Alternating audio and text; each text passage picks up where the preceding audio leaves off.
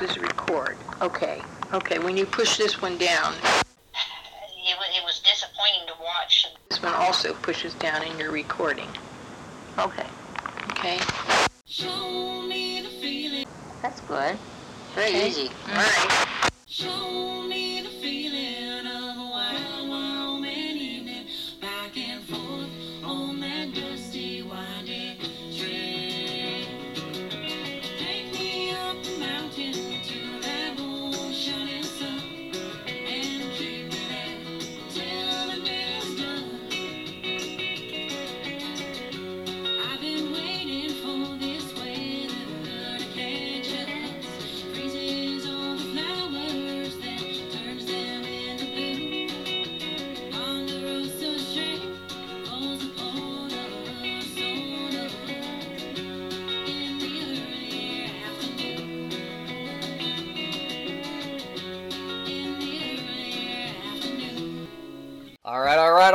Howdy, folks. This is uh, Devin Olson with the Wyoming Agriculture Podcast, bringing you yet another episode on Wyoming agriculture and all the happenings within the state.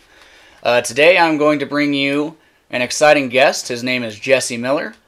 Uh, he is a local practicing family physician with a vested interest in health and nutrition. He graduated from Arizona State in 2010 with a bachelor's in biomedical engineering and he was born and raised in Casper, Wyoming. We're going to be talking today with him about his efforts to bring health and nutrition to the forefront in Wyoming through localized quality production. Uh, before we do that, let's go ahead and get into our sponsor. Our sponsor of the day today is Amazon.com. Folks, did you know that you can help the Wyoming Agriculture Podcast continue to operate and produce new content for you in a very simple and painless way? That's right, it won't cost you anything extra beyond what you're already spending, and you can buy anything you'd like from cocoa butter to this really cool adapter I just seen somebody purchase. Uh, it was a DeWalt battery adapter. It basically plugs into your DeWalt batteries that would run your drills and such, uh, but allows you to charge your phone off of that battery. Pretty neat little uh, product there. Anyhow, uh, anything you want to buy on Amazon, you know, whether it's something I recommend or something you're going to buy anyway, if you're already spending the money, just follow my link first before you make that purchase. And on any qualifying purchases as an Amazon affiliate, I earn a small commission, and that helps to support the show and the work that we do here at the Wyoming Agriculture Podcast. All right, with our sponsorship out of the way, let's welcome Jesse to the show. Jesse, welcome. Hey, thank you so much for having me today. Yeah, thanks for coming on. Um, is there anything in your short intro that I missed or that you'd like to add before we get into the show? No, that was a good introduction. Uh, you know, my my profession is medicine, but uh, I think my passion is nutrition, health, and agriculture. So I think this is a, a great way to express both those. Excellent. And all three of those things fit really well together. I mean, you can't really be healthy without a good diet, and yeah, yeah, good, uh, good connection between all those three.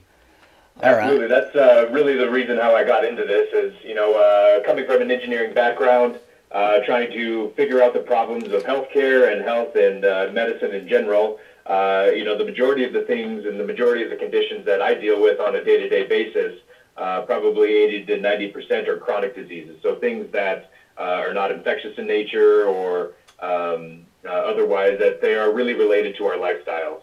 Uh, so such as diabetes, uh, heart disease, high blood pressure, etc.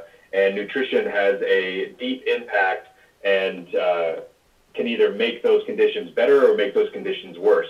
And so my big goal is to try and not only educate consumers, but be able to provide them the tools uh, for my patients and other uh, people of Wyoming to be able to eat healthier and help improve their health overall. Uh, but kind of a secondary side effect of that is building the agricultural system and helping our farmers and ranchers and producers to be able to not only make a sustainable business, but grow healthy products and reach those or get those uh, in the hands of uh, customers and consumers in Wyoming. Yeah, absolutely. And actually, um, this is a bit of a tangent from the, the notes I shared with you, um, but it's actually a large part of how I got into agriculture uh, is this health and nutrition side of things. Uh, when I was younger, you know, of course, I, I got into gardening a little bit and probably spent entirely too much time on the internet.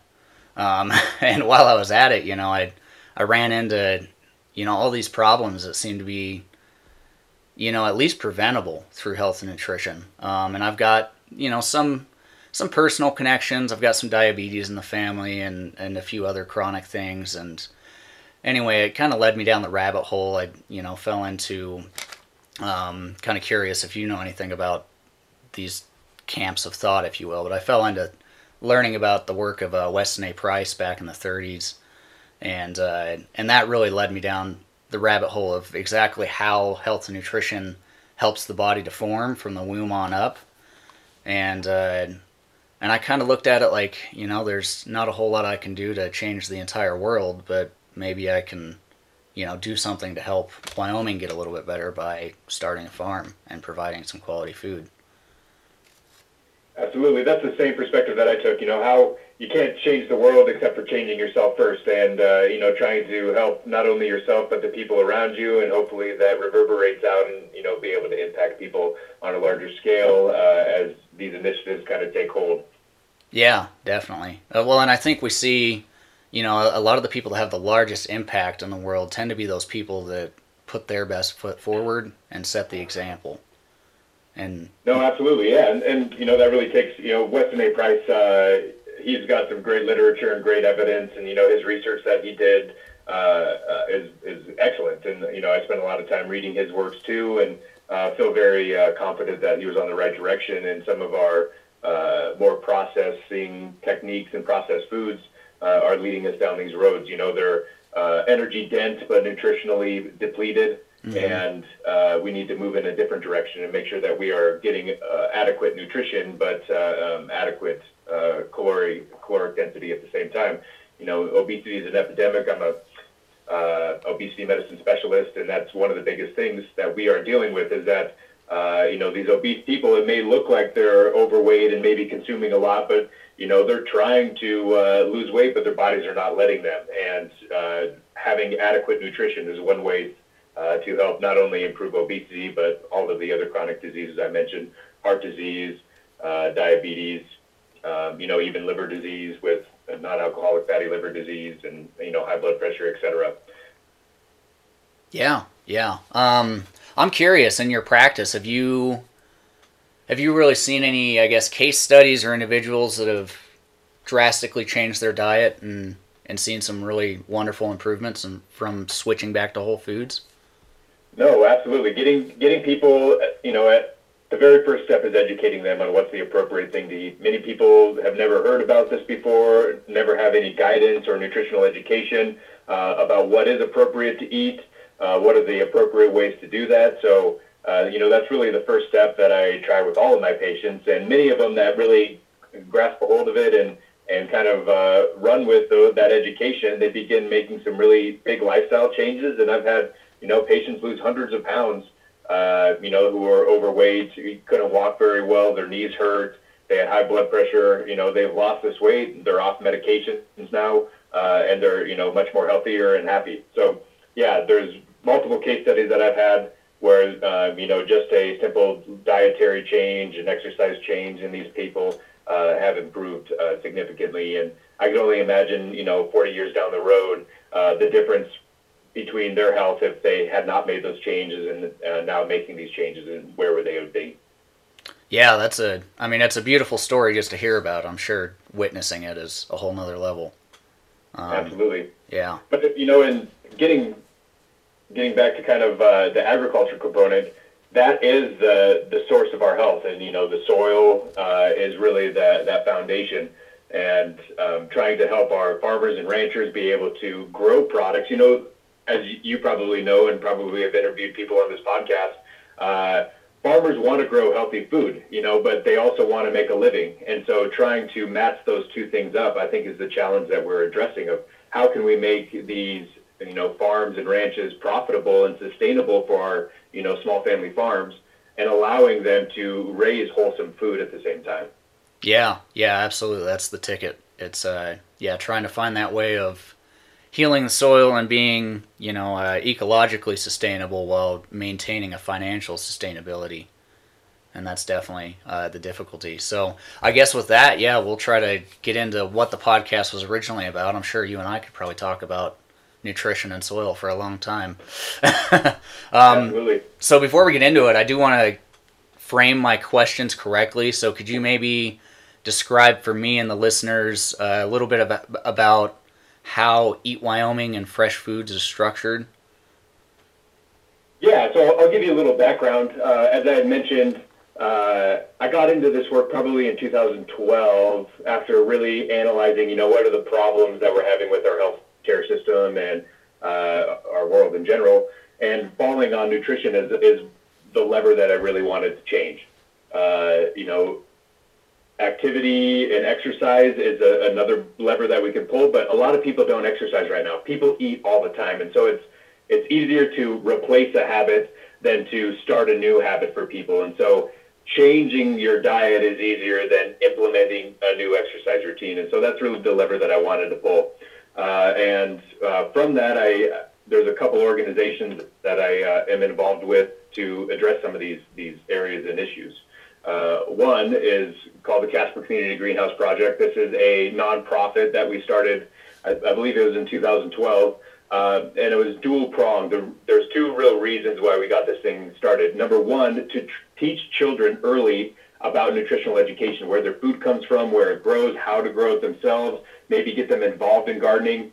Uh, I remember as a kid getting, you know, going to a garden or having some of these field trips in elementary school and being so impacted by the experience of it versus just learning. And so uh, one of the aspects of, of this organization is building greenhouses at, at elementary schools. So teachers have a resource to uh, not only implement their curriculum, but then engage students in a different way. Instead of just sitting in a classroom, they could go out into a greenhouse where you have this uh, this wonderful feeling of living plants and things that are growing around you, uh, and and trying to impact them in a way where it it really sets their idea of what could, what they could do, you know, when they grow up or you know grow older about potentially having a garden or eating healthy.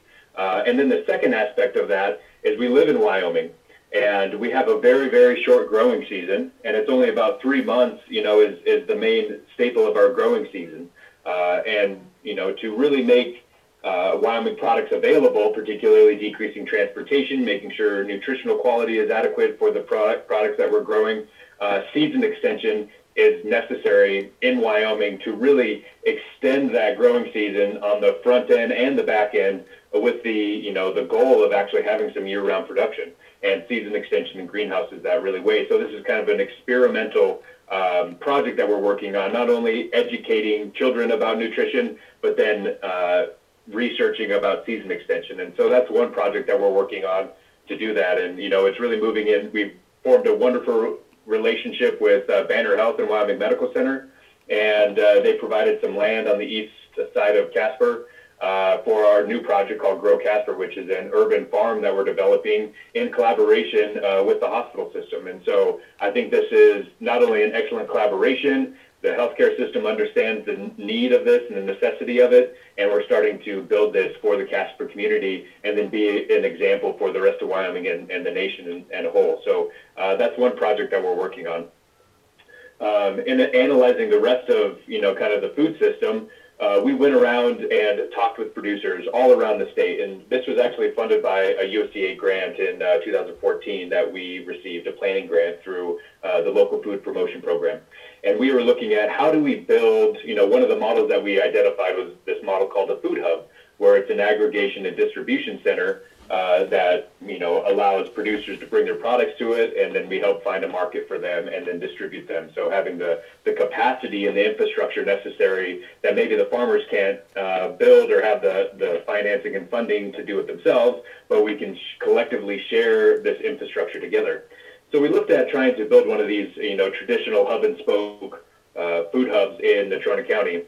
Well, uh, you know, we went around the state, asked a bunch of producers what they wanted, and unfortunately, uh, you know, this traditional model wasn't feasible in Natrona County or Wyoming in general because of the populations, um, uh, I won't say density, but the lack of density of our population in Wyoming. But then the geographical distribution, like people are spread out all over Wyoming. There's large distances between people and the markets, and so uh, where the production centers are and the markets are, there's a there's a lot of space in between there. And so we received a, a follow-up grant to that to really look at more of this distributed network. So how can we build each one of these regions in Wyoming up in a way that their producers that are growing there can then access larger markets? And uh, that's that's one of the things that we started looking into, uh, and really focusing on the infrastructure component. You know, as I mentioned, we were speaking with all of these producers around Wyoming. They were continuing to tell us really three points we have no transportation to be able to get to the markets. Uh, you know, I could only get to my local market, you know, because I have it in my truck and then uh, we could get it there, but I don't have any cold refrigerator, frozen transportation available for me to access other markets. So I really can't grow my business substantially.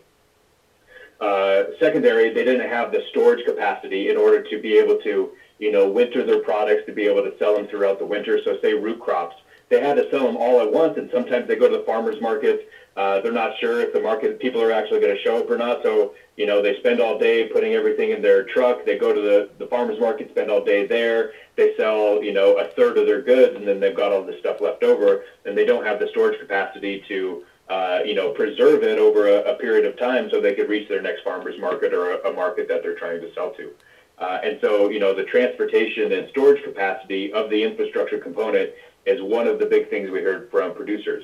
Uh, and then thirdly, the last thing that we heard from them is we don't really understand how to market our product.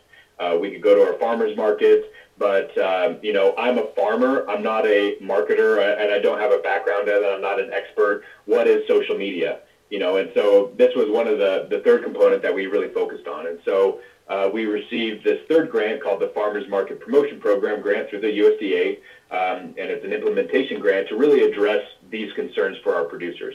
And uh, what we're doing, our objectives within this grant, um, is to develop a transportation network around Wyoming where we could start uh, reaching, you know, being able to take produce from these uh, production centers in Wyoming and take them to the market where, you know, that these producers can have uh, sales and they could actually sell their product.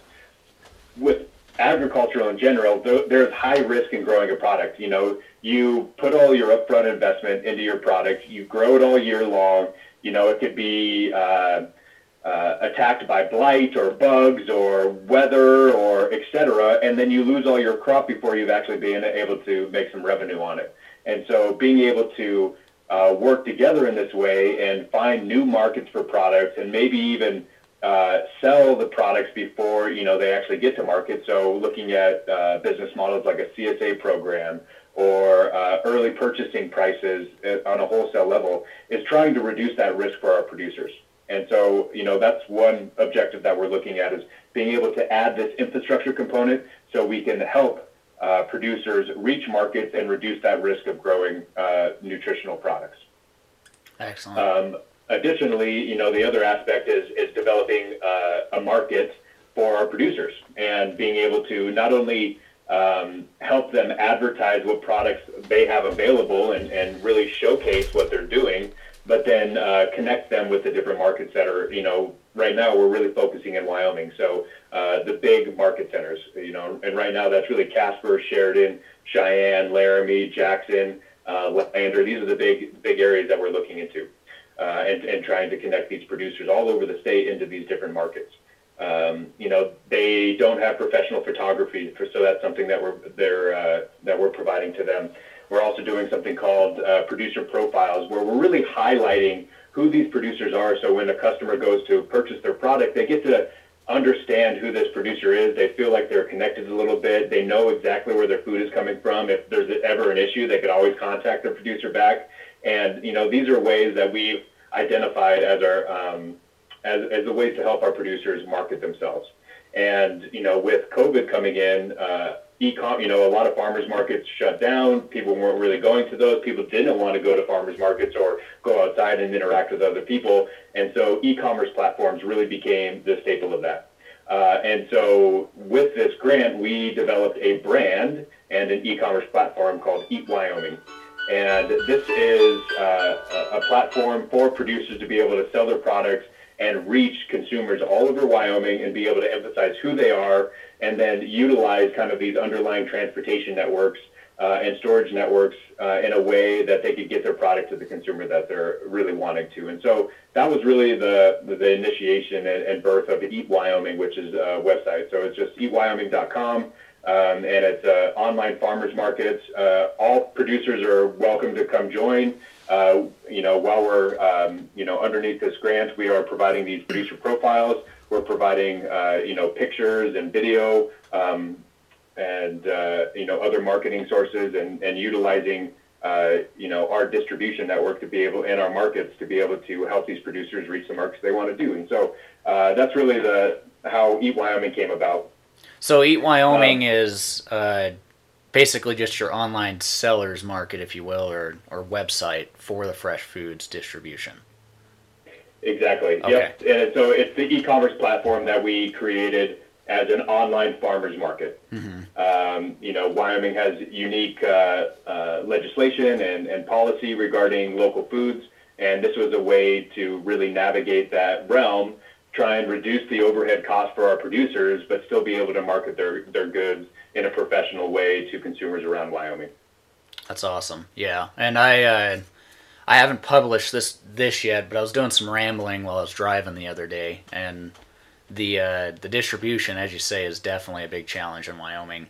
You know, if you look like back east or somewhere where there's a little more population, it's like you have a you know a town every five ten miles or whatever. And when you're in that sort of environment, you know, it's relatively easy to fund distribution because you don't have a whole lot of transportation costs to get to that next market of 10,000 plus people. Whereas in Wyoming, you know, we have a few hundred miles between these population centers.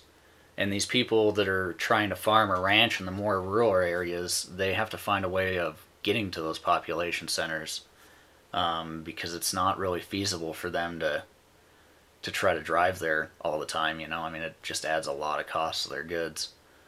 Um, yeah, so definitely an exciting thing that we're that you're doing there. Well, we're I'm kind of driving, I guess, so I can say that. um, so is is Fresh Foods is it like a nonprofit board or is it a business that runs the operation? How does that work? Yeah, so you know, you, you really hit on, on the other component that we're working on, which is the transportation and storage component. And we developed uh, a, a business. It's called Fresh Foods Wyoming, and we organized it underneath this unique uh, platform that's um, you know in Wyoming called a low profit limited liability company. Okay. And uh, this is kind of the bridge for social organizations to develop. And you you know it's kind of the divide or the middle ground between a for-profit LLC and a nonprofit. So in a low-profit limited liability company, you have to have a social social uh, aim and a social objective as your number one uh, uh, component of the business. Making profit cannot be the number one uh, objective of the business. You know, those are secondary in order for the business to be able to run. But our social mission is to provide the resources necessary for Wyoming producers to be able to access larger markets. And so that's what we're really doing with Fresh Foods Wyoming. Um, and our main component right now is transportation, and we're starting to branch out into storage capacity for producers to be able to have refrigerated and fro- frozen storage capacity.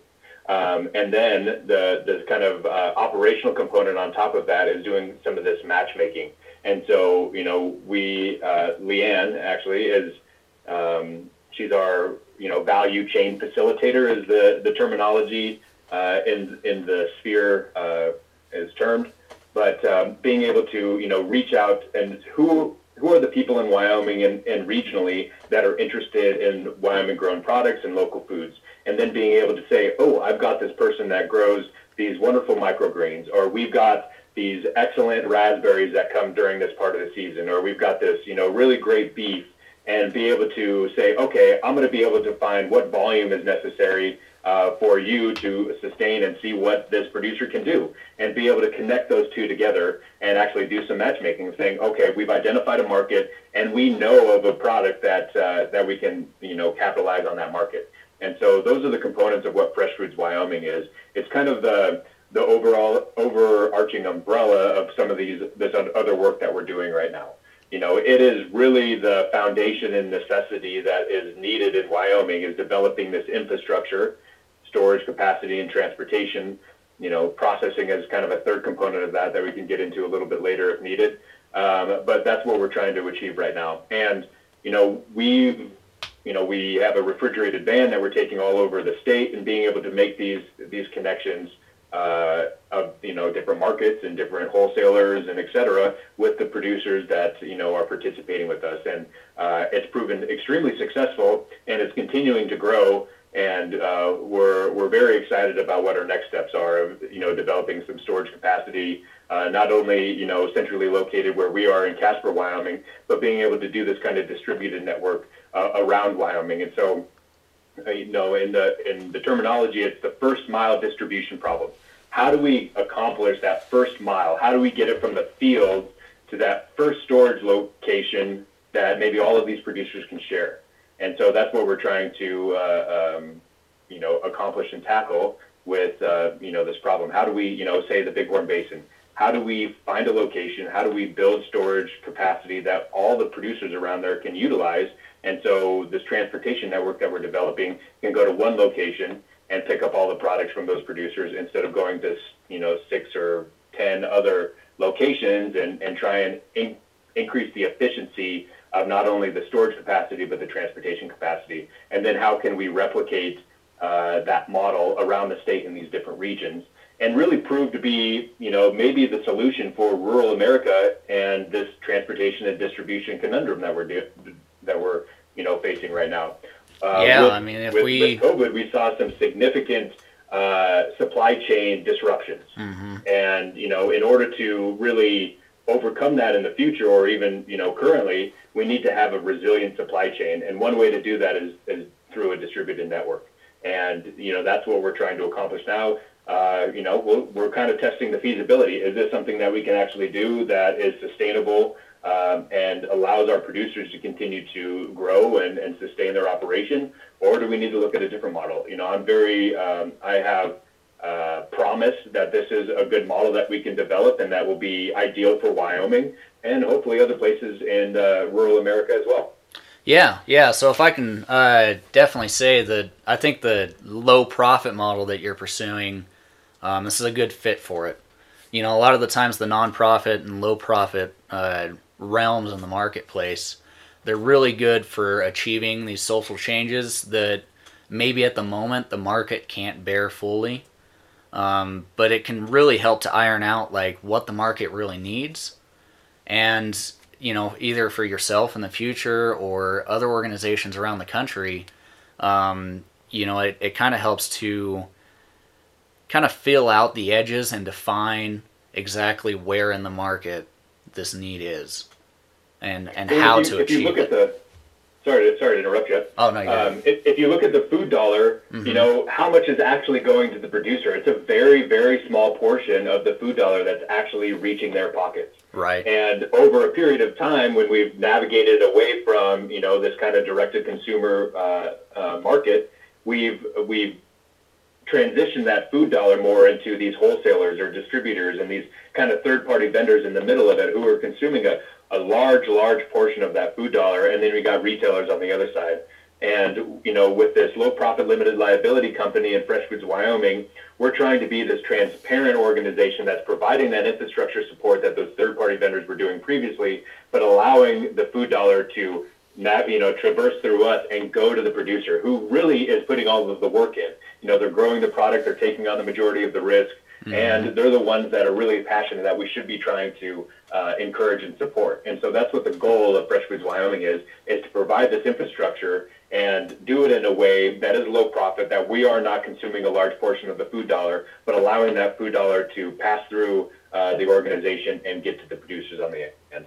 Excellent, yeah. And and when farmers are more well paid, you know, they're less likely to be depressed, they're more likely to take good care of their soils, which in turn is going to lead to, you know, healthier ecosystems, uh, which will spur the entire economy, of course, as everything starts with the soil.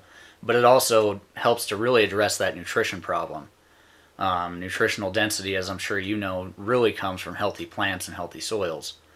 and so allowing that money to transfer to the producer, I think is yeah, it's it's a very effective goal or method for achieving, you know, the overall goal, if that makes sense. Yeah, you know, one of the points I make all the time is, would you rather uh, purchase a little more expensive food or pay a medical bill later on in life? You know, and, and the medical bills are always more expensive. Mm-hmm. And a lot less predictable. exactly. You can actually budget for higher quality food. It's really hard to budget for a fifty-five thousand dollar hospital trip. Absolutely, yeah, yeah. You know, and one of the other problems we're facing is this aging farmer population. You know, so how Uh-huh. do we make it more enticing for uh, a younger generation to come in uh, and really take over our food production? Uh, you know, not only in Wyoming but America in general, and and part of that is, is to make it uh, um, a profession that is, you know, you could have a, a living wage Mm-hmm. and you know trying to get you know a little uh, higher value product um, something that they could actually put their effort into and develop their soils that we're not doing this uh, huge crop production and high yields and that's what our only focus is but growing a quality product versus a qua- quantity of product. And you know that really comes with a little higher price that's going down to the producers. And the consumers pay a little bit more but you know the value is there. Being able to connect where you, you know your food is coming from having a higher safety profile that you're not getting some you know unknown lettuce from a weird place that has salmonella all over it you know exactly where it came from you know they're not using those types of uh, you know large crop uh, production systems and then being able to know that you're eating this nutritional product on the end Yeah, yeah. Well, and I think like you know, for me being a younger farmer, uh, part of what got me into farming, I guess, is this this notion and this idea that farming should be respectable again. Um, it wasn't really the idea of driving a tractor around ten thousand acres to farm one crop that really excited me.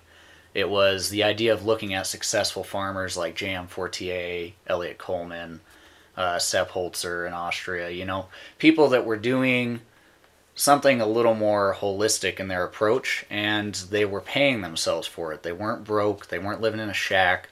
You know, they they had a good living and a good life, and it was fulfilled while they were serving people with quality food. And I think that's a lot of what comes down to trying to get younger people into farming. You know, I mean, if you if you're a young person and you look at farming and say, you know, all you do is work hard and you make nothing, it's really hard to entice yourself into that. Um, whereas if you can make a decent living and and do something good as an aside while you're at it, you know, then it becomes a much more enticing thing. No, absolutely. Yeah, you you know you're not going to become a billionaire uh, having a family farm, but you could reach a sustainable component where you could raise a family, you could have a nice house, you could feel financially secure, and be able to do something you're passionate about, and make and and do something that you feel like you're making an impact on the world. And so, you know, I think those are really things that can be fulfilled within agriculture and, and farming in general and ranching. Um, you know, and being able to get it to a place where you could hit, you know, those kind of five components um, is really encouraging for you know up and coming producers or people that may be interested, uh, you know, and saying, oh, what do I want to do with my life? Well, maybe I could get into farming, uh, and instead of being deterred of like, oh, I can never make a living at that, you know, they can understand, yeah, there's actually a, a, possibility that I can make a living at this, and I could find my niche inside of this community. Absolutely. Yeah. Um, let's see. Before we move on a little bit, uh, you, you probably went over how everything was funded to begin with. Um, and you're currently, how are you, like, how are you currently funded? Does that make sense? I mean, you're a lower profit. Are you mostly bringing in money through your distribution, or is it currently riding mostly on grants? So uh, Fresh Foods Wyoming is uh, is separated from you know Eat Wyoming and stuff like that. So Eat Wyoming is, is funded federally through a, a USDA grant right now, and really being able to provide these resources to producers, you know, marketing res- resources, transportation resources, and then you know the last component is trying to bring this coalition together in in a way that we have an organizing body that can help you know continue this beyond our grant period. Um, Fresh Foods Wyoming is uh, done kind of on a wholesale level, and so uh, that operation is, funded through, um, you know, being able to uh, just basically add on a, an additional fee to the to the end consumer, basically. So uh, purchasing product or having a transportation fee for the products that we're transporting is is how that. So it's a traditional business model of um, it's kind of cost plus, basically. Okay, and that's probably li- likely not to change a whole lot in the future because it seems like a pretty sustainable model. Yeah, you know, scalable. in all of agriculture, the margins are so tight Mhm. that volume is really where you reach the profitability. And so uh, we're trying to get it to a place where we have these regular routes that pro- producers know that we're running them, and so that they could start ramping up their scale of the production to be able to, you know, reach these other markets, and then hopefully, uh, you know, as this continues on, that uh, we'll have, you know, basically full trucks running, you know, weekly or even even biweekly to be able to, uh, you know, reach these markets and kind of the the real uh, stepping stone is getting into these wholesale markets. So how do we get into grocery stores and restaurants and uh, kind of these, the, you know, schools and, and cafeterias? Because that's the volume that we need in order to not only make the transportation route sustainable, but hit the volumes necessary that everyone is uh, making sure that they're sustainable. Yeah, absolutely. Um, that actually kind of leads or segues pretty well into kind of a question I had on the, the distribution side of things. Um, let's see, where do I have it on here? Okay, um, so right now this is this seems to me like a service that can kind of benefit both the small producer and the large producers alike. Um, do you see that maybe there's like a reasonable threshold that a farmer should reach within their own business before they seek to approach a distributor such as yourself? Yeah, you know, the the pipeline that we've kind of lined out or laid out is that, you know, we want to be able to help the producer get to whatever level that they feel comfortable of expanding to. So, you know, really at the the the bottom part of that is, you know, being able to grow a product, sell it to your friends and family, you know, and then you actually start making it uh, you know, you start having some consistency with your product and growing that product. And you're like, okay, maybe I'll sell it at my local farmers market. And being able to help you know, our producers connect into their local farmers market, and you know that's uh, weekly, or you know maybe you're selling every other week because that's what your production cycle is, um, and being able to go there and, and you know start getting into the commerce of, of doing that, and uh, maybe even you know moving on beyond that and doing kind of an e-commerce site where people can you know purchase your product before you go to the farmers market, and then you know you start ramping up your scale and. Uh, you're going to the farmers market and you're selling out, but you still have a little bit extra that you want to sell somewhere else. And so that's where I think you would come to uh, a distributor like us um, that really looking at more of that infrastructure component, you know, throughout this entire pipeline, you know, the marketing component is always going to be there. But, you know, when you start growing that you're, you're producing more than you are selling at your local farmers market saying, hey, is there another market uh, locally or regionally that I would be able to, you know, sell the rest of my product into? And that's when you would come to us and we would help kind of do that matchmaking with you guys. Uh, so saying, oh yeah, you're growing, um, you know, lettuce and Cody, and you've saturated that market. But we know that Sheridan has a, you know, a, a great uh, uh, demand for, you know, local lettuce and products, and so we're going to help you transport your good from, you know, Cody to Sheridan to be able to access those markets. So, um, you know, your excess product can be sold. Um, so say you keep growing and expanding and, and you've really identified a good market outside of your region and some of the other regions in Wyoming and you're like, actually, I want to be able to continue to grow this and really hone down and find my niche in, you know, whatever product that you're growing. I'd like to see if I could do this statewide, not only just one region, but all the regions in Wyoming. Mm-hmm. And so that's kind of that next level. And then looking into, oh, how can I actually get this uh, into kind of the, the states around Wyoming? How can I sell into Montana? How can I sell into South Dakota? How can I sell into um, you know Colorado and Utah and be able to reach these larger markets? And that would be more of the kind of this wholesale level that we'd be talking about. And then you know further down the pipeline, and this is kind of the aspirations of uh, the Wyoming legislature and some of those organizations like the Wyoming Business Council. How do we help our producers in Wyoming then access national markets and and then beyond that international markets? And so, you know, they formed a relationship with Taiwan, particularly for beef, uh, to be able to, you know, develop a relationship where Wyoming agriculture can sell into these international markets. And so, you know, that's that's a huge scale, and we want to line that pathway for our producers to say, we are here for you to support you through each one of those transitions. When you're like when you're ready to sell regionally, you know, we're here to help you. When you're ready to expand into wholesale, we're here to help you. If you if you want to go nationally, we're here to help you. And if you want to go internationally, we have the contacts to be able to help you do that expansion as well. And so, you know, to answer your question more directly, I think after you kind of get moving and, and actually have a consistent product and you're selling to the farmer's market and have the idea to expand your operation, that's really where our services come into uh, play to be able to say, okay, here's some of the best practices that we've used and that other producers have used in the past. And here's kind of the components of the infrastructure necessary, so the marketing infrastructure and then storage uh, and transportation capacity to be able to uh, make sure your market, or excuse me, your product gets to market safely. Excellent. Yeah. Yeah, and I kind of that's kind of what I've perceived as well as it seems to be a really excellent uh, intermediate option for people. You know, as a as a small farmer myself, you know, if I'm looking at growing from the bottom up, um, it's it's a pretty achievable thing to move from you know selling to your friends and family to a farmer's market, and then maybe even adding a website or something to that. But when you start thinking about distribution, you know, it's a really big step up at this point in time to go from a farmer's market to, you know, having a semi truck pull in and take your product away.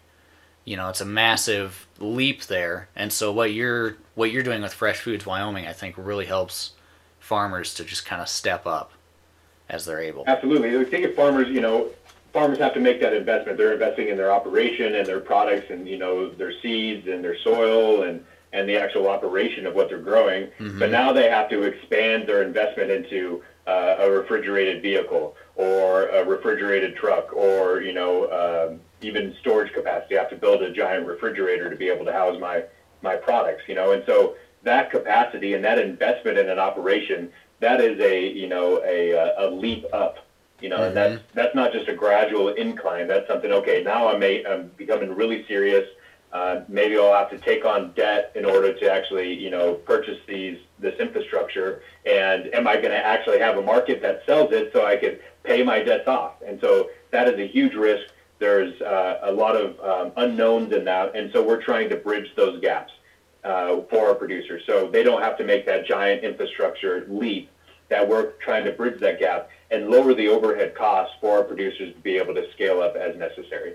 Yeah, yeah, absolutely. And that's, I mean, that's part of the the spine of an entrepreneur, I guess, is no matter what you're doing, you're always taking that risk.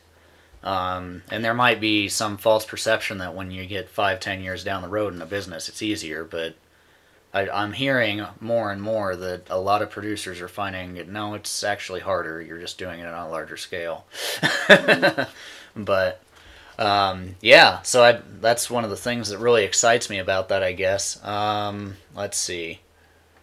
How long have you guys been working at this uh, this whole endeavor? So we got into, you know, the inception of this idea came probably nine or ten years ago of, of really getting into it and the, the initial spark to start investigating this and, and trying to solve these problems. Um, I think we've been working and doing some transportation and trying to, you know, aggregate products for about eight years now, I think, uh, from, you know, different farms in Wyoming, and that's continued to grow over that period of time. Uh, and over the last, you know, definitely the last three years, but probably over the last five years, we begin to see uh, some substantial foothold and expansion, and not only the amount of producers that we're working with, uh, but also the transportation component that we are uh, being able to actually uh, transport a large amount of goods around the state into these different markets. And now we're having, you know, wholesalers come out to us and say, "Hey, I'm interested in this. Uh, how can you help us?" And so um, this year, particularly, we've really reached that next threshold to find these wholesale markets and be able to channel and funnel our producers' products into these wholesale markets to allow them to say, "Hey, we have a market. It's not guaranteed, but it's it's going to reduce the risk for you. If you could scale up to reach these markets, it's going to be excellent for you, and it's really going to help the producers that are interested reach that next uh, scalability level for sustainability." Nice. Um, let's see. So I wanted to ask you a little bit um, specifically about the greenhouse operation, just to kind of get a little bit of that onto the show. Um, so I got a few questions on that. Let's. Uh, I guess you've probably already gone over it a little bit, but maybe just give us a, a brief synopsis or overview of the greenhouse operation. Yeah, so uh, you know, we have this nonprofit Casper Community Greenhouse Project uh, with the real goal is to um, educate people about how to grow their own food and do it in a way that we could support season extension. Uh, and then kind of that uh, underlying component is how do we research what is the best type of season extension that we can do for Wyoming in order to expand our growing season. And so, you know, the the methods we'll be looking into is what's an ideal um, uh, growing, you know, greenhouse. What is what would be the most ideal for your particular product? Okay, what is the most low cost solution that we can do? You know, maybe you have a um, so for instance you want to have a, um, a year-round greenhouse that you can grow stuff all year round, uh, but you don't want to put a huge energy cost into. You don't want to be paying for electricity or gas in order to heat it. So how do we uh, build a system that we can develop that actually maintains and, and utilizes, you know, uh, passive solar energy or you know other types of techniques in order to allow producers to say, here's a model that we've shown that it's a low cost. This is how much it's going to cost for you to build it. Here's the tools and, and materials that you'll need to do it. And then here's the types of things that you can grow. You know, here's the zone that it changes it into, you know, during this particular season. Or, you know, on the other edge of that, how do we how do we decrease our zone enough that we can grow more tropical plants or plants that it cannot be grown in Wyoming? So how do we grow bananas or you know how do we grow citrus fruit in a greenhouse? And so trying to expand in these different ways of, of what is the potential of wyoming? How can we do this? And so you know those are the different um, investigations that we're looking into as well as season extension so how do we help producers uh, extend their season? How do we help them get starts going earlier on so they could actually bear fruit you know during the growing season and be able to have a good production for a longer period of time or how do we extend that into the fall where we're able to, you know, keep some cold uh, crop production going in into November or December in a way that would be um, we'd be able to continue that market. And so these are the, the obstacles that we've identified and some of the solutions that we're looking to, you know, help producers uh, expand into these different regions. And, you know, we've identified a, a large amount of greenhouse productions or producers around the state. So there's Papa Joe's up in Sheridan that has a, a great um, raft system, you know, hydroponic raft system that they're doing. Mm-hmm. They're also growing tomatoes uh, and some herbs and different things of that sort. You know, there's Vertical Harvest up in Jackson that uh, is is a hydroponic system, uh, a very unique uh, design and a very unique business model that they're really hiring uh, socially disadvantaged workers to, you know, run these greenhouses. Or, you know, Bob Jordan up in Gillette, who's um, has his own system for growing lettuces and et cetera that's uh, very unique. And so trying to identify these producers that are trying to expand these different operations, seeing, you know, here's an example of this or here's an example of that, and trying to not only stimulate our producers' minds and seeing what's possible, but then what's also feasible for them to do. And, you know, trying to use the Casper Community Greenhouse Project as um, kind of the research hub for season extension and then these different examples around Wyoming to say this is how it's actually being applied. Nice, yeah. So basically, to yeah, give you the research to make informed uh, recommendations for people that are trying yeah. to. And you know, when when Grow Casper gets up and running, producers can come and see it. Oh, okay, I see how this operation is running. That we could, you know, one of our big components within the Casper Community Greenhouse Project is education. So not only educating you know, uh, children about nutritional quality, but then the rest of the community and our agricultural community about, you know, here's here's what we're doing, here's what we've experimented with, here's what we've explored, and here's what's working for us.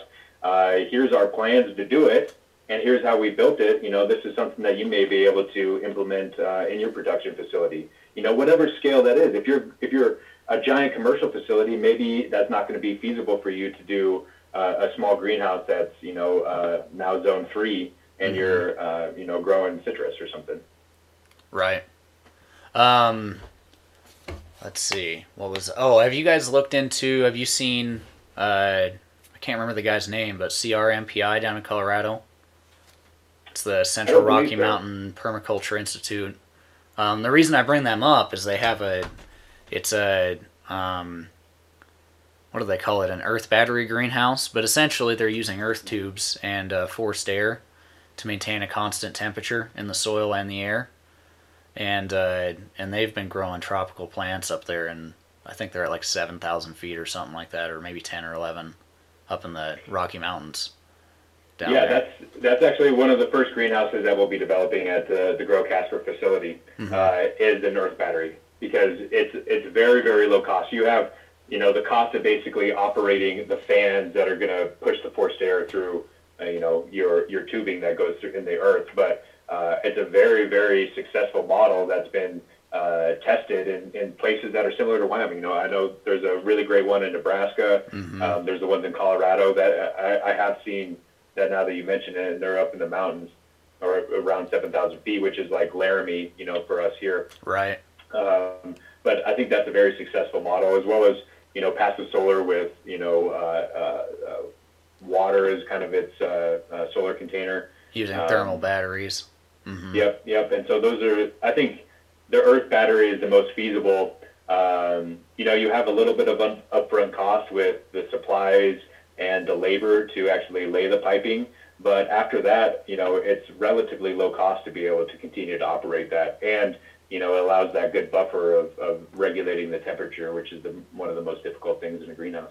Yeah, those have been the the best greenhouse I've I've seen so far. Um, I was always, you know, I liked the Walipinis when I was younger.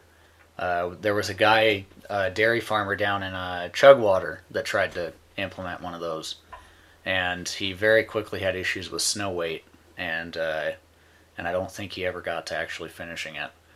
Um, But yeah, those earth tubes they definitely show a lot of promise. You know, there is a little bit of an operating cost to them, but it's it's pretty minimal, and most of your money is in you know construction itself, and they seem to be. The big thing is that they're they're very reliable, and so you see a lot of farmers that are able to produce uh, crops without having to worry about you know a lot of maintenance as far as maintaining the temperature, going out at night, checking on this or that um, and and getting into the earth battery with the water, you know, that really fits well with aquaponic and hydroponic systems where you have a lot of water anyway. Uh, so there's definitely some some very intriguing things that come with those greenhouses. Um, what did what are you guys trying to grow in the in the greenhouses? Are you just trying to work with anything and everything you can to kind of showcase it, or do you have specific crops you're looking at? Well, yeah. So, um, you know, ideally, the the benefit, the initial step, or kind of our first phase, is to to do season extension for start crops. So to be able to have it where we could start crops early, by the time you know after the first frost, that we have some good, you know, robust uh, starts that we can put into the ground for our community gardens. You know, that's really what we're going to be using the greenhouses initially. Uh, uh, kind of our, our next step is to be able to allow our uh, community garden participants to overwinter a lot of their their plants and products in these greenhouses. And so being able to provide this resource that we can have these buffers for our community.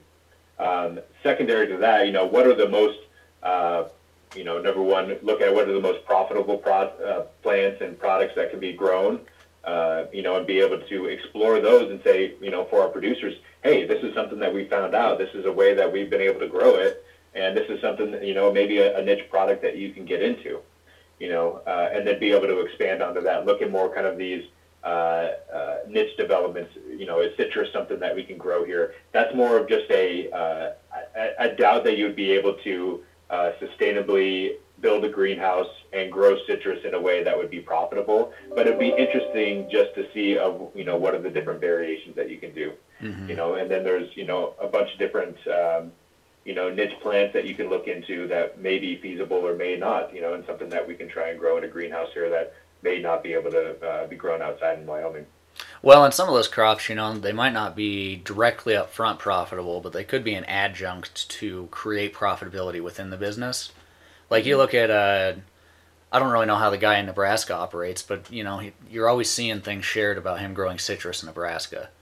And so that's at least getting his name out there. Maybe it's bringing people to the farm to check it out, in which case he can sell them other products or, you know, his designs or whatever he's working on um, or like the you know the guy with CRMPI bringing people there to learn from him and and be interns you know and, and work on their their educational uh, mission if you will um, so some of these you know these specialty crops might not be directly profitable but they could really help to draw people into your you know into your process or into your operation Yeah, you're you're really talking about how do you market yourself a little bit more and have some of these uh, secondary streams of income so these producers can remain sustainable. You know, the educational component or you know really highlighting yourself. Yeah, this is a you know we were able to grow citrus here in the mountains of Wyoming, uh, or you know kind of looking into you know what are the value added crops that you can do with it or um, some of the agritourism stuff that uh, you know comes along with that as well. Yeah, absolutely. Um, one of the questions I had with this, what do you feel would really help to springboard this part of your operation onto the next level? Uh, the greenhouse production. Yeah. Yeah, so you know, right now we're in a capital campaign fundraising uh, for the Grow Casper facility. Uh, being able to not only um, you know try and find funding to be able to build these facilities, but then the you know the manpower, the volunteer hours, people that are interested in the Casper community that want to come out and and participate or uh, want to have a, a community garden spot themselves and be able to utilize these resources. Um, you know, our website's uh, growcasper.com. Um, you know, it's got all the information about the organization on there, uh, about what the Grow Casper operation is. Uh, you know, there's different volunteer events, and know, if you want to donate, there's an ability to donate on the website as well. And so that's probably the best way to get involved with us. You know, Leanne is the executive director of that organization, um, and reaching out to her, um, you know, she's a, a wealth of knowledge and a great resource to be able to uh, help connect, you know, people that are interested in these types of activities and uh, maybe some volunteer activities or just interest in general with season extension and growing. Excellent. All right. Um, so let's move on to, I guess, the distribution network. Now, this is the part that excites me the most, um, partially because I drive for it, but also for reasons we already talked about. Uh, I just really think the distribution is a monumental challenge for small scale producers in our state, and I love that you're doing something to help with that. Um, so we've talked about it already, but is there anything that we've maybe missed in your vision for fresh foods and your vision for local distribution within the state? Yeah, so you know, right now we're really at the the transportation component. So we have refrigerated transportation. Uh, we have we're getting into some regular cycles around the state to be able to reach into these different markets. So uh, routes into Jackson, routes into the Bighorn Basin, up north into the Sheridan and Gillette area, down south into the Cheyenne and Laramie area. Uh, and so we're really making that transportation network pretty robust and reliable and sustainable right now.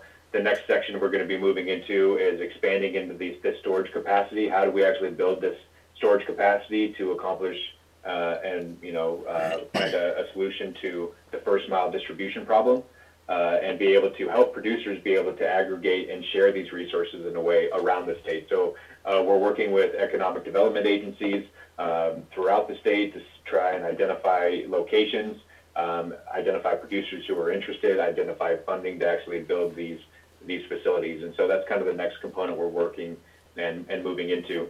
And then how do we actually reach this uh, transportation component into wholesale and then be able to connect into these larger markets? You know, if, if we're able to build this uh, system that's robust enough that we can tap into and, and supply Denver or Fort Collins or Salt Lake City and Rapid City and Idaho Falls and Billings, that really reaches the capacity that we have a, a, a real robust network that allows our producers to scale to the level that they really want to. Excellent. Um, are there currently any limitations on what sort of products you're willing to distribute for producers or businesses in Wyoming? So are you like, yeah, so we're mainly uh, commodity crops and specialty crops right now, and so things that need re- um, uh, refrigerated storage capacity or refrigerated transportation. Uh, it is a little more challenging with frozen uh, capacity right now, but we've been able to navigate that with coolers to make sure uh, temperatures are sustainable. Uh, but that's that's one of the limitations is large volume frozen capacity that um, we're looking into right now, and then obviously. Uh, you know, we just have one refrigerated van, so we could only we only have a set amount that we could transport at one time. Uh, as soon as this network becomes uh, robust enough that we may need a second van or a larger uh, truck to be able to do that, that's kind of where we'd be looking into. So our limitations right now uh, is uh, making sure adequate temperature control, uh, but then also volume. So when we reach that kind of next plateau that there's too much that we can transport, then we'd have to look into how do we expand this this uh, infrastructure that we're developing. Okay. Um, and it obviously the title of the business is Fresh Foods Wyoming. Uh, are there particular reasons you wouldn't move, you know, say somebody's homemade soaps or something like that?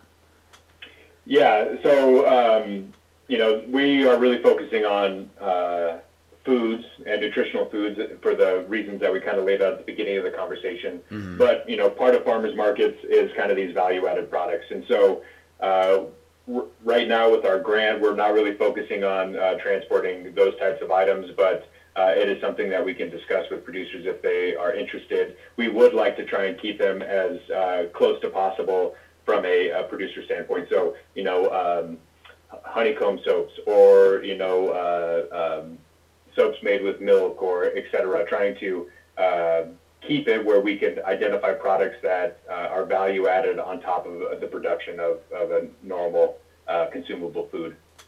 Yeah, so mostly, you know, sort of products that might come from a farm themselves and not say, you know, like a, I don't know, doTERRA oils or something like that that's a multi Yeah, and right now we're really focusing on Wyoming grown products, Mhm. products that were, you know, ingredients from Wyoming, uh, with producers that are from Wyoming and selling to Wyoming markets. And so that's really uh, what the e-commerce platform is, is set up right now, is to really highlight what can be done in Wyoming. The people growing it in Wyoming, the products from Wyoming, and the products that are being, you know, made in Wyoming as well. So. Excellent. Um, so you mentioned the grant. Is that something that's going to be up soon, or is it uh, got a long ways to go still? Or Yeah, so we're in the third year uh, of a three-year grant um, with this farmers market promotion program. It ends in September, and so uh, we've we've reached a sig- significant sustainability. We've we've expanded significantly over this last three years of doing it. Um, you know, the really first year was developing the Wyoming Food Coalition. The second year was really uh, moving into the transportation, and this third year we're really focusing on the marketing component. And so, uh, with all three of those together, I think um, after this grant period, we're going to be able to continue to expand in a very sustainable way, and uh, you know, hopefully, be able to uh, continue to uh, educate the consumers of Wyoming and be able to provide the service to the uh, producers as well. excellent. Um, what are the routes that you guys are currently servicing? Yeah, so uh, we're based in Casper, which is kind of the central uh, location. We are running um, routes uh, through Shoshone into the Bighorn Basin. We are running uh, routes up into Sheridan and Gillette, and then back to Casper. We're running routes through Riverton, Lander, the Fremont County area, up into Jackson, and we're also running routes uh, down into Laramie and Cheyenne as well. And so, uh, you know, over the summer, we're going to be doing those weekly. So if there's a producer that has a product that wants to transport into these different regions or wants to jump on Eat Wyoming and sell some product into these different regions, uh, or is interested in trying to sell their product into the wholesale level, um, that's where uh, our routes are being run. And, um, you know, at least particularly over the last month, we've been uh, transporting a significant amount of goods and, and making these connections with not only great producers, but also great wholesalers in Wyoming. Excellent. And that could probably help uh, producers in smaller areas as well. Say, I mean, like Powder River, we pass through there. Um, presuming there's somebody there that's producing and maybe wants their product to hit Shoshone or some of these other markets, it might could help them as well. I'd imagine, huh? Absolutely. You know, reaching out to us and saying, hey, you know, I'm selling this product. Uh, you know, I've, I've found this, this market that I've sold it into, but I just don't have the transportation to get it there. And saying, you know, this is where I live. Maybe we can meet here on your guys' route and we could pick it up and be able to help them get it to that, that next level. And so that's, once again, that first mile distribution problem that we're trying to achieve is how do we get it from the producer's fields uh, to market and, you know, be able to pick it up at that same time. So, uh, you know, reaching out through us through the um, uh, uh, one of our uh, websites, Wyoming, or uh, reaching out to Leanne. Uh, we could provide uh, her contact information as well. She's the veggie lady. Um, you know, so those are the ways to really get connected with us and then be able to see if, if there's a way that, uh, you know, this infrastructure that we're developing can help your operation expand. Excellent. Yeah, and we'll we'll definitely include some of that contact info in the show notes and at the end here. Um, are you looking to expand those routes at all, or maybe just add an additional route or two to the mix in the future? Yeah, so um, you know the routes right now are hitting the majority of our regions. Mhm. The one region that we haven't hit is kind of the I-80 corridor that uh, is beyond Laramie. So that would be Rawlins, Rock Springs, Green River, Evanston, uh, and then trying to hit kind of that western edge of the state. You know, up into Star Valley and Alpine. Um, you know, those are the areas that we're really not covering right now, and hopefully be able to cover in the future. You know, it's going to be a logistical challenge. Um, you know, just geographically to hit those targets, and there's not a lot of uh, there's not a huge market in those areas, and there's not a lot of production that we've identified. Uh, but I anticipate if we start uncovering, there's going to be more producers than we thought initially. Um, you know, and so that's one area that we're going to try and do expand into. Particularly if we could get into wholesale markets in Salt Lake, it makes it much more feasible for us to run that route and be able to get into those different markets if we have those wholesale channels that we're picking up. Additionally, we're going to be having some backhaul transportation that we're looking into. So, um, you know, we, we have a, a, a transporter that's going out to different areas in, in the state, and they're going to be able to have empty trucks that bring it back to Casper as well. And so, just um, we have these areas that we haven't really developed transportation routes in, but if there's interest and we hit a volume capacity that would be feasible, we're more than happy to expand those routes. But I think the bigger thing is going to be the frequency of the routes. How do we actually uh, run these routes more frequently? So, you know, may, instead of biweekly, maybe we're doing a weekly or twice a week that we're uh, we're going to be able to get into, um, you know, these transportation routes. So that's what we're doing right now. I anticipate that'll be over the next year or so, as looking at that uh, transportation expansion. Uh, but right now, you know, we've we've got the routes running. Uh, if you have a product that needs to get to a different place in Wyoming, uh, we're someone that could help you kind of get it there, or at least identify some some resources for you to be able to help expand your product or sell your product. Excellent. Okay. Um, well, getting on to kind of putting out some of that information there.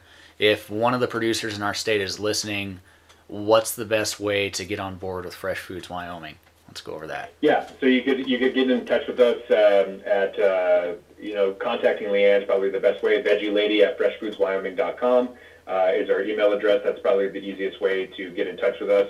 Uh, you can visit our website freshfoodswyoming.com, um, and you know that website is mainly uh, talking about our CSA program that we're operating. But um, you know if you want to learn more about this we have uh, different resources. So reaching out to us, we could give you a little bit of idea of, of what we have available, you know, particularly with marketing or transportation or connecting into the wholesale level um, or some of the matchmaking components. You know, the main main hub is reaching out to Leanne. She is the the, the mastermind behind all of this, and she's the, the veggie lady who uh, makes sure this all operates appropriately. So um, she would love to talk with you if you have any more information. Excellent. All right. Um, so the next few questions I have for you, I kind of ask them at the end of every show that I have a guest on. I'm gonna adapt them a little bit just to kind of fit um, you, since you're not typically a, the typical farmer that we might have on. Uh, so, what has been your most successful, I guess, enterprise or leg of of this whole dream team?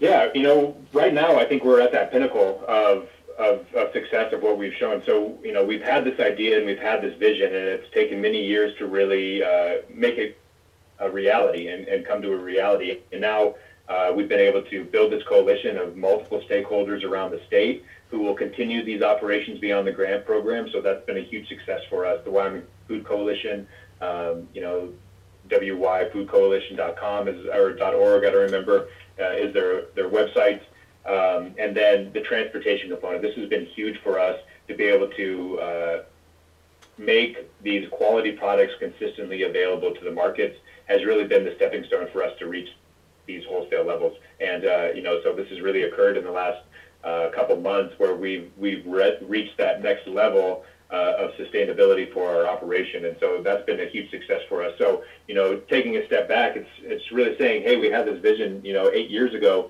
and uh, now it's really um, being fulfilled, and we're actually making it operational. And not only operational, but we're hit, reaching a level that this could potentially be sustainable for Wyoming. And so it's very fulfilling and uh, promising and inspiring that hey, we have come together as a, uh, a community and as a state to work together to really um, come up with a new solution that uh, is applicable for Wyoming and perfect for Wyoming to allow our producers to really thrive and reach their sustainability and hopefully encourage it and really make Wyoming an agricultural state again. Excellent. Um, so for fresh foods, when you're trying to bring on new producers or maybe uh, you know talk to a grocery store to get your products into them, what's been like your main marketing outlet for connecting all of these dots? So uh, number one, we want to make sure that the, the producers understand what what product they have, you know, and what is the value of their product. You know, what makes them a niche. Why why should I buy their lettuce over somebody else's lettuce? Or you know, they're the only ones that grow these herbs in the state or something. And so being able to help identify their product niche is, is very important. But then also communicate who they are. So the marketing component of who these producers are and that's what we're doing with these producer profiles. We really want we're kind of piggybacking off of the U.S. Uh, USDA's Know Your Farmer, Know Your Food, and uh, you know we're we are helping them say, okay, what is your product that you're growing? Who are you, and why are you growing this product? So when we advertise that to the consumers, they feel connected with that with that producer and their product, and so you know just trying to form those relationships and be the kind of transparent infrastructure in between it. And then, you know, what level of capacity do you have? What infrastructure do you already have, or what infrastructure do you need? These are the type of questions that we would be um, articulating with our producers who are interested uh, to really show or give us an idea of what resources or um, value we could add to them. Do you know? Do they need product pictures for e-commerce website, or do they need some good copy to really highlight what their products are and um, you know be able to add some components to that? And so you know, we have this process that we go through to really outline, okay, what services uh, can we provide to them, and what resources do they already have, or what resources do they need? And so that's that's kind of our onboarding process uh, within the. this is really through Eat Wyoming of, of, getting some. That's kind of our first step. Are you interested in an e-commerce platform? Uh, do you want to have this shared resource and be able to to onboard you onto that website to be able to make sure you have good product pictures, that you have good copy for your products, that you have a producer profile, that people know who you are and who they're purchasing from. And then we could start talking about the scalability. Are you ready for wholesale level? Are you ready for regional sales? Are you ready for national sales? So when you're marketing fresh foods itself, like to both producers and uh, and stores and stuff alike, like what do you find most successful for you? Are you running like radio ads? Is it just emails, cold calling? What this kind is, you know, right now we've really done none of those. Uh, you know, we've done some social media, but not a substantial amount. Um, but more or less, people have reached out to us. Wholesalers have reached out to us. Oh, I found you online.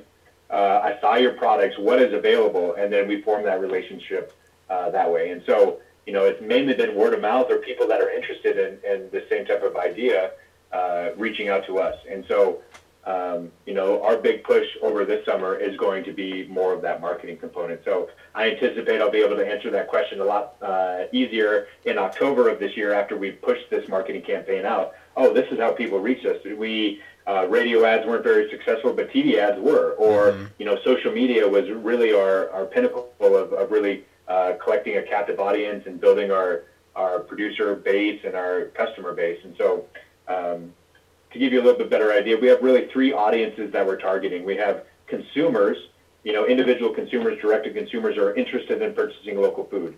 We have wholesalers as well. We have our producers, but then kind of the larger infrastructure. So the people that can make the decisions, like government agencies or economic development agencies or townships, who are interested in being able to provide uh, these resources for their producers in their areas as, as kind of this expansion.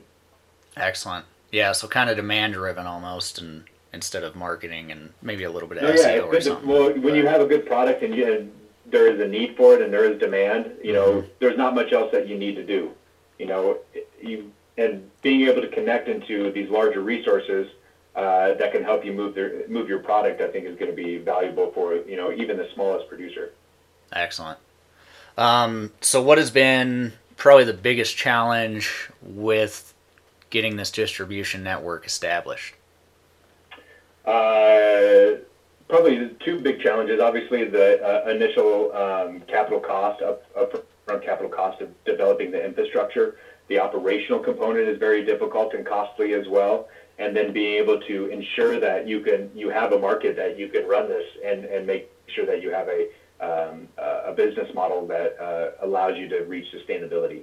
And so those are the big components. So the capital cost of actually buying the infrastructure, um, you know, that's a huge risk, and a lot of people don't want to take on that risk to be able to, you know, purchase a vehicle or purchase a storage unit, um, and then being able to say, oh, do we actually have a market that we can sell our product, you know, or, or am I one of a, you know, uh, 20 or 30 different producers that are producing the same product, and I'm just a drop in the hat, and it's it's it really doesn't matter for what I'm doing. And so being able to navigate all of that, being able to identify, you know, who's wanting to purchase these products, but yeah, so uh, capital costs, the operational components, and then being able to ensure that there's demand for your product, I think are the, the three main components that have been challenging. But uh, we've been able to accomplish those, and you know, we took on a lot of that risk for the upfront capital costs, and so our producers didn't have to do that. And so we're trying to, you know, lower the overhead costs, lower the risk for our producers, and be able to provide support to them so they could actually scale on their own. Excellent. All right. Uh, what is the worst thing that the Wyoming wind or weather has thrown at you? well, you know, this is why we're looking into season extension because we have harsh weather here. Uh, we have, uh, you know, cold bouts. We have, you know, it gets up to 100 degrees, and we have horrible wind that, uh, you know, just zaps these plants. And so, trying to, uh, you know, use season extension as a way to uh, navigate kind of the, the weather of Wyoming, I think, is uh, uh, the best way we're um, overcoming that obstacle. Excellent. Uh, do you have like a particular story, either personal or, or working with the greenhouse project, where maybe it's picked up a, you know, a, a structure or something like that, or? Well, it hasn't particularly picked up a structure, but uh, the very first um, large greenhouse we developed at Evansville Elementary School, uh, it was early in the year. I think it was like February or March. We were putting it up, and uh, we needed to, to finish it and complete it. And we were putting up the panels on the side and uh, you know we were on this this giant ladder, you know, 20 foot ladder uh, at the very top of the greenhouse, and we had about you know 40, 50 mile an hour winds that were pushing us away, and there's you know two of us holding the panel up, trying to drill it in to finish up the greenhouse while we could, so uh, you know it didn't blow the whole structure down. So uh, yeah, you know it's always challenging. It's always going to uh, to to be here and face us, and probably uh, come up in the most inopportune times, but yeah, that was a, a memory that I have of, of, putting that greenhouse up and, and really having to fight to win in order to really finish the project um, so it didn't crumble, basically. Excellent. That that ended a lot better than I thought it was going to when you started with the ladder. yeah. I had a neighbor, I think it was last year, he was uh, working on one of his structures on his property and the wind came up and literally blew him over and he woke up in the field a few hours later. He didn't even yeah. wow. Yeah. So things happen. Absolutely. All right. Well, uh, feel free to be completely self promotional with this one, but name one thing that you would think would benefit Wyoming agriculture the most. Ooh. Um, I think the biggest thing is to um, contact your legislators, contact the, the your economic development agency, is to really put a focus onto Wyoming. So to be able to help not only the large producers in Wyoming, but also the small producers, and be able to help them scale to a level that is sustainable. So to focus some of our attention into how do we actually build an agricultural system in Wyoming that is robust. And you know, we're we are trying to accomplish some of the ways, but we're not doing it all. We're doing the things that we feel are most impactful. Season extension, infrastructure with transportation, storage, and marketing is really what we're focusing on. But there's other components that are necessary and reaching out to your legislator saying, hey, this is something that we're interested in. I want you to be interested in it and show the value that we can actually build Wyoming.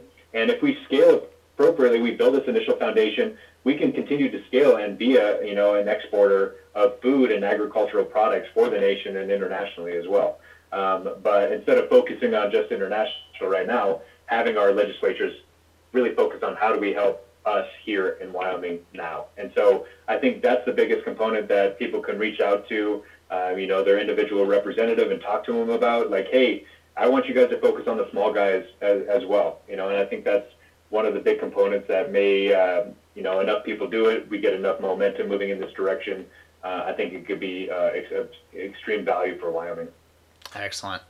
All right, um, and we've kind of gone over a little bit of where listeners can find you for your various things, but uh, maybe let's just go down a short list of what they might be contacting you for. So, for the greenhouse project, where can people find you? Yeah, yeah. So let me just uh, do a quick overview. So if you're interested in season extension or school gardens or nutritional education uh, and community gardens, really reach out to us through the Casper Community Greenhouse Project and you can find us at growcasper.com or at growcasper on some of the social media uh, channels. Um, but yeah, our big focus is nutritional education um, and being able to help provide the resources for people to grow their own food. And uh, e- either if that's through greenhouse or community gardens or nutritional education. And so uh, that's really what our focus is uh, with the Casper Community Greenhouse Project. Okay. And if, uh, if you're if you're a producer uh, that's interested in using an e-commerce platform and being able to try and market your product uh, statewide, you know, Eat Wyoming, uh, please contact us through that. You know, eatwyoming.com. You could review what our website is, what uh, some of the producers are, what it looks like. Um, you know, the value you would be getting as we help upload your product. We talk to you about actually creating um, some pictures and verbiage that uh, connects you through our producer profiles to the consumer. Uh, if you are a consumer of, of local foods, also go to um, uh, excuse me, eatwyoming.com. There's a, a wide variety of products that are available from producers all over the state. Um, so if you're interested in purchasing local food and you haven't been able to find it uh, in your local farmers market or local town, uh, this is a way to try and access that in a way um, you could you could continue to get these products uh, throughout Wyoming. And so uh, we've connected with some uh, retail stores in these different locations. So say you um, you live in Sheridan and you buy a product off of Eat Wyoming, we will transport that product up, up to Freedom Foods, and you'll be able to pick it up at their store. Um, and so we are doing that weekly. Same thing in Jackson, Lander, uh, in Cody, Laramie, uh, and in Casper. And so you know these are the different uh, locations that you'd be able to purchase these products or be able to pick them up. excellent. And then uh, if you're more interested on uh, kind of this infrastructure component, if you're interested in uh, helping develop some storage capacity in your local region or interested in transportation, you can get in touch to, with us um, at uh, freshfoodswyoming.com or like I said, reach out to Leanne at uh, veggielady at freshfoodswyoming.com to be able to uh, kind of discuss the infrastructure components that we are helping build and uh, helping reach the sustainability of Wyoming for Wyoming local foods. Cool. Um, and I'd imagine that you know if there's somebody in the Casper area that's listening to this, they might feel a little more comfortable with you as a family physician than some other doctors they've met. Uh, would you like to share your contact info for that? Yeah, uh, so you know, right now I'm a uh, I'm a hospitalist. I work uh, specifically in the hospital, but over the next few years I'll be developing my own clinic. Uh, right now I'm developing a website. Um, you'll probably have access to it in the next couple months. It's uh, drjessemiller.com, D-R-J-E-S-S-E-M-I-L-L-E-R.com, drjessemiller.com. Um, you can find me there, um, you know, on social media channels as well uh, for more of this information. Uh, I'm happy to uh, talk with my patients and be able to uh, give them some advice and education about what's good for them to do, um, you know, uh, as well as uh, how to help their, themselves and their family reach a good, sustainable health lifelong. Excellent. All right. Well, with that, um, I think we'll kind of wrap up the interview. Thank you very much, Dr. Jesse Miller, for uh, joining us on the Wyoming Agriculture Podcast and talking with us about everything that you're doing around the state. Um, just for the listeners, we'll go ahead and uh, just email some links back and forth uh, over the next, you know, 24 hours um, with anything that we'd like to share in the show notes. And then I'll have this published before Wednesday. I've got to run today, but I'll uh, work on it as I get time over the weekend and get it all published. So, No, absolutely. And, uh, you know, Devin, thank you so much for uh, asking me to come on and talk about this. This is something that's, uh, you know, passionate, um, passionate about and, and, and close to my heart, you know, and thank you for participating and, and uh, seeing kind of the, the necessity and vision of this. And uh, we look forward to working with you and hopefully being able to reach some people of the podcast to uh, help them out or be able to answer some of their questions and be able to continue to develop the local food system in Wyoming for the health of Wyoming. excellent. All right. Well, thanks, guys. Oh, yeah, thank you very much. Take care. You too. All right. And with that, we'll go ahead and wrap up another episode of the Wyoming Agriculture Podcast. Thank you so much for listening. Uh, if you enjoyed this show or any of the other episodes that we've put out, feel free to share it with your friends. Uh, tell them a little bit about the show. Give them the website link, whatever works for you. You can find us on all sorts of avenues as well, and you can share any of those. So we are on Stitcher, iHeartRadio, Google Podcast, Castbox, and of course our own website. Um, that again at the moment is cackleberryfg.wix site w i x s i t e dot com forward slash YOAG, W Y O A G. All right, and we'll go ahead and wrap on up. Until next time, go on and grow on.